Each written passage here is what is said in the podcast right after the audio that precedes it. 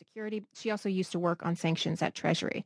She says post 9-11, there's been this bigger focus on trying to change behavior the U.S. doesn't like by sanctioning bad actors. Specific weapons traffickers, specific terrorist cartels and terrorist groups, proliferators as well, and we'll name them specifically and we'll name their networks.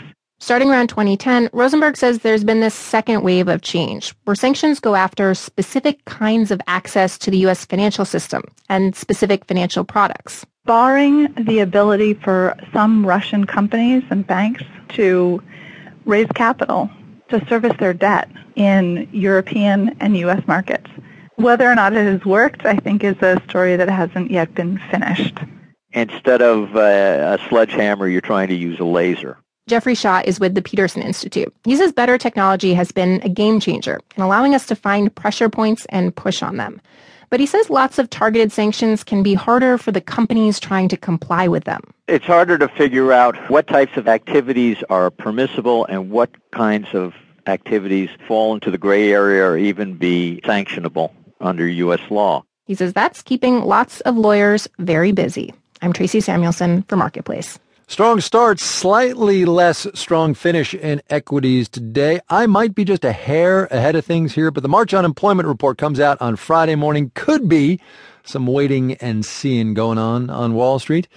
Either way, we'll have the details when we do the numbers.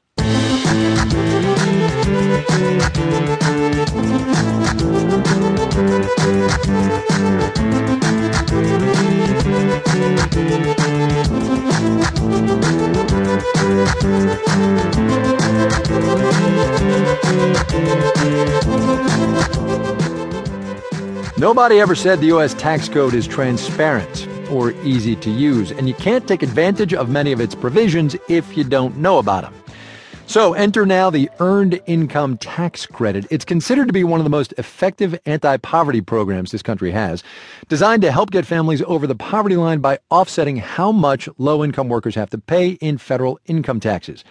But in Philadelphia, thousands of eligible residents don't claim that credit at all. From WHYY, Katie Colaneri reports the city is trying to change that. Even before tax day, Philadelphia resident Rosalind Sanders is ahead of the game. She's at a local community development corporation getting her taxes done, and it's the second time she's come here. Sanders is back because last year, the organization helped her and her husband get a big refund by figuring out they qualified for the Earned Income Tax Credit, or EITC. She says they got a check in the mail for more than $3,000. I felt so good. I came back and brought these guys pizza. I just the whole staff because I really appreciate what they had done. In addition to four boxes of pizza, Sanders says she used the money to pay her car loan and other bills that had gotten behind. Sanders used to file her own taxes, and when she saw the EITC on the forms, she ignored it. I thought it was just for certain people, like if they had children. I never thought we were eligible for it. There are a lot of people like Sanders in Philadelphia. About 200,000 low-income residents are eligible for the EITC, but the city estimates 20% of them didn't claim the tax credit last year. Revenue Commissioner Frank Breslin says those people left a combined $100 million on the table. The numbers kind of just jumped out at us, and we thought this is something that we should really um, engage in. Breslin says the city held focus groups to find out why so many people weren't getting the EITC. A lot of people just didn't know it existed, or they couldn't afford good tax preparation services and didn't know where to get help. So this year, Philadelphia is spending more than $1 million on an awareness campaign.